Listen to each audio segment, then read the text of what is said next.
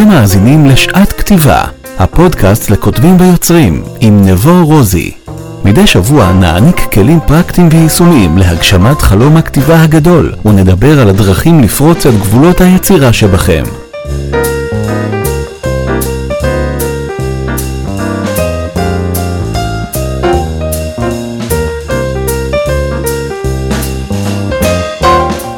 שלום לכולם וברוכים הבאים לפרק נוסף בפודקאסט שעת כתיבה. הפודקאסט מיועד לכותבים, לסופרים וליוצרים שנמצאים בכל אחד משלבי התהליך. בין אם הספר שלכם כבר יצא לאור, בין אם אתם נמצאים בימים אלה בתהליכי הכתיבה, ובין אם מעולם לא כתבתם מילה אחת, הפודקאסט הזה נוצר ומיועד בשבילכם ועבורכם. שמי נבו רוזי, ולפני שש שנים אני יצאתי למסע שלי.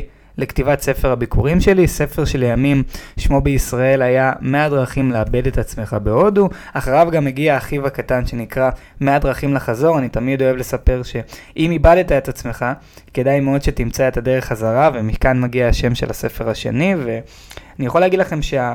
אני אוהב לספר על כך בסדנאות הכתיבה שלי, שהמתנה הכי גדולה שאני קיבלתי בחיי, הגיעה לפני 6 שנים, כשהספר הראשון שלי יצא. והתחילו להתייעץ איתי המון המון כותבים בתחילת הדרך. איך כותבים קו עלילה, איך מחברים בין הנקודות, איך בונים תוכן עניינים נכון, וגיליתי שזה מה שאני אוהב לעשות, ללוות כותבים, וזאת המשימה שלי בעולם. זו הסיבה שאני מקליט את הפודקאסט הזה, ואנחנו כבר בפרק 13, טפו טפו טפו, וזו הסיבה שאנחנו כאן, והיום אני רוצה שנדבר על השימוש בקו העלילה בסיפור שלנו, ולפני הכל, אני מאמין שהמטרה העיקרית של השימוש בקו העלילה בסיפור שלנו היא להעביר סיפור. אנחנו ככותבים נייצר דמויות שונות ונספר על חוויותיהן, לעתים מנקודת מבט של אחת הדמויות, אבל בצורה יותר פשוטה, בואו רגע נפשט את זה. השאלה היא איך הדמות הראשית, הגיבור, גיבורת או גיבורי העלילה בסיפור שלי, בעצם מגיעים מנקודה א' לנקודה ב'. ומי מכם שהיה בסדנאות בעבר, גם סדנאות שלי וגם סדנאות של uh, מרצים אחרים, כל סדנה כתיבה באשר היא, תמיד מדברים על האקספוזיציה. אז אני לא רוצה לדבר על אקספוזיציה כמו שכולם מדברים, אני רוצה לגשת לכך דווקא מהמקום האישי שלי.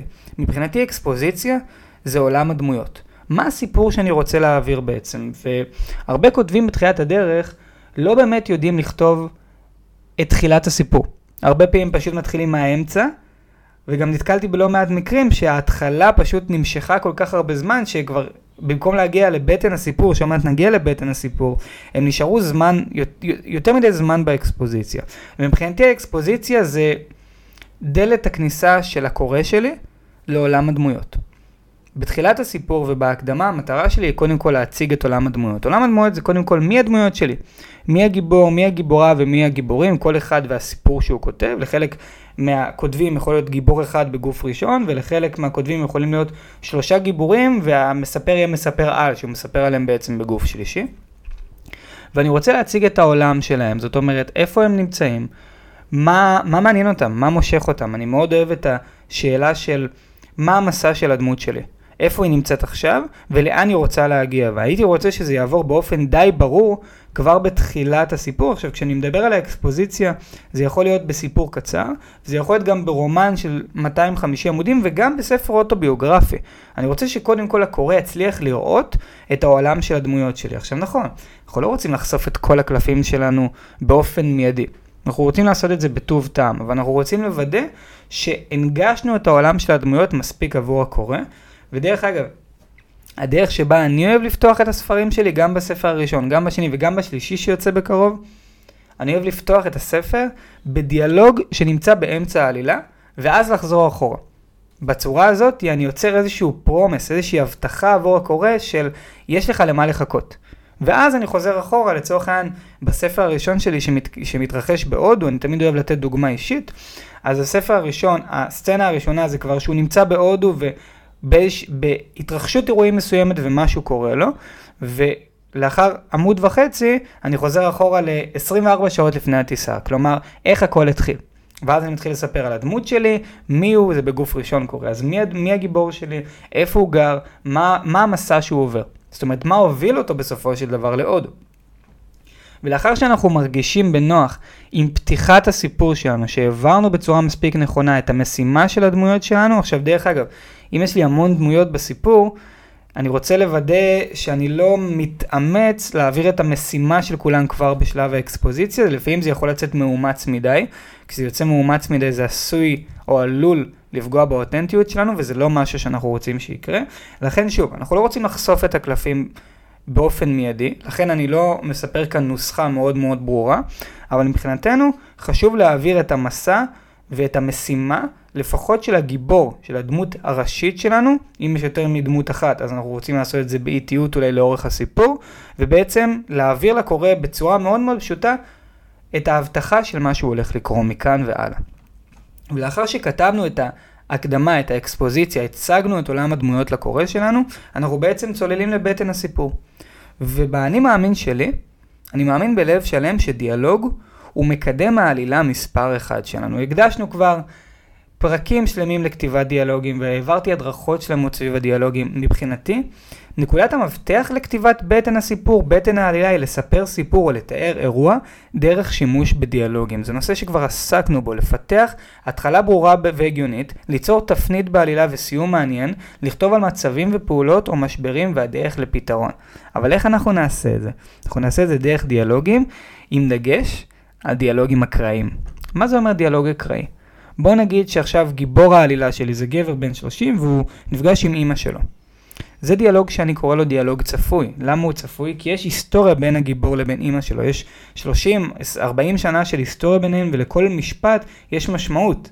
זאת אומרת, אולי יגיד למשפט מסוים כי הוא יודע שזה עשוי לפגוע בה. לעומת זאת, דיאלוג אקראי בין הגיבור שלי לבין נהג מונית, בין הגיבור שלי למוכר בסופר, בין הגיבור שלי להומלס חסר בית ברחוב.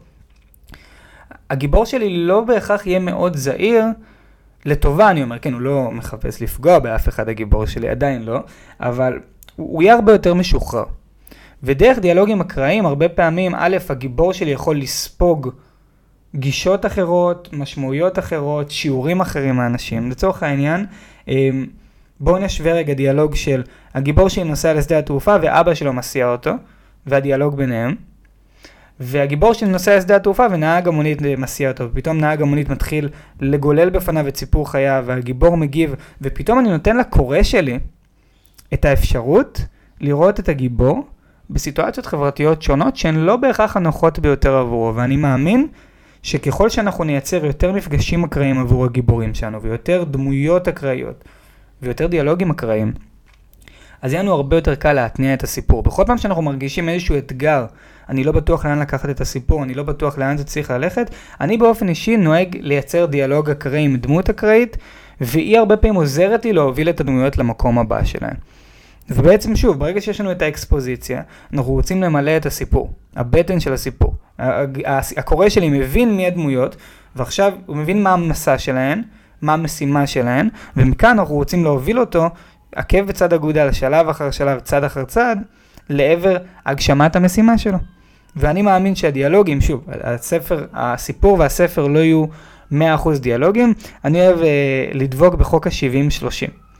זה כמו שאני אומר תמיד שבגוף האדם יש 70% אה, מים, אז בסיפור שלי אני אוהב, ואין פה שום חוק ושום כלל ברזל, אבל זו הגישה שלי הרבה פעמים לכתיבה, אני אוהב ש-70% מהטקסט, בטן הסיפור, הוא דיאלוגים. עכשיו, אם אני מתחיל פרק חדש ואני מתאר דמות חדשה או אני מתאר עיר חדשה, אז כמובן שאני לרגע אצא מהדיאלוגים, אבל כשאני כותב אה, סיפור, אני אוהב שהוא יהיה מורכב מ-70% דיאלוגים, ואני קורא לזה חוק ה-70-30. אז דיברנו על אקספוזיציה, וזה אה, היכרות עם עולם הדמויות. דיברנו על בטן הסיפור והאמונה שלי שדיאלוג הוא מקדם העלילה מספר אחד בסיפור שלנו, ובואו נדבר רגע ממש בקצרה על סיום הסיפור. מה המטרה, ובואו נדבר לא בהכרח על סיפור, שוב, של רומן 250 עמודים, אלא גם בסיפור קצר, גם בקטע קצר. מבחינתי המטרה של סיום הסיפור היא להצדיק את הקריאה שלי עד כה. יכול להיות שקראתי עמוד אחד, שני עמודים, שלושה עמודים, עשרה עמודים, ואני לא בהכרח מדבר, אם אתם מרגישים צורך לסיים את הסיפור שלכם בסוף פתוח, זה בסדר גמור. אבל אני רוצה לשאוף לתת לקורא את התחושה שהיה לו שווה להגיע עד לכאן. אתם מכירים את התחושה שאתם רואים סרט, או אתם קוראים ספר, או אפילו סיפור, ופתאום אתם מגיעים לסיום שלו ואתם אומרים מה... נו ו? מה קורה מכאן? בדיוק מהסיבה הזאת, אנחנו תמיד רוצים לשאוף, או לא תמיד, זה לא יהיה נכון להגיד תמיד, אבל אני רוצה לשאוף ככותב, הרבה פעמים, להגיע לסגירת המעגל.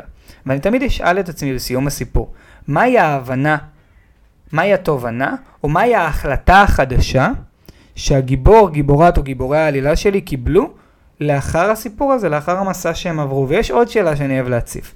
השאלה הזאת היא, אם הגיבורים שלי היו יכולים להזיז את השעון אחורה, לתחילת הסיפור, ולבטל את כל מה שקרה להם.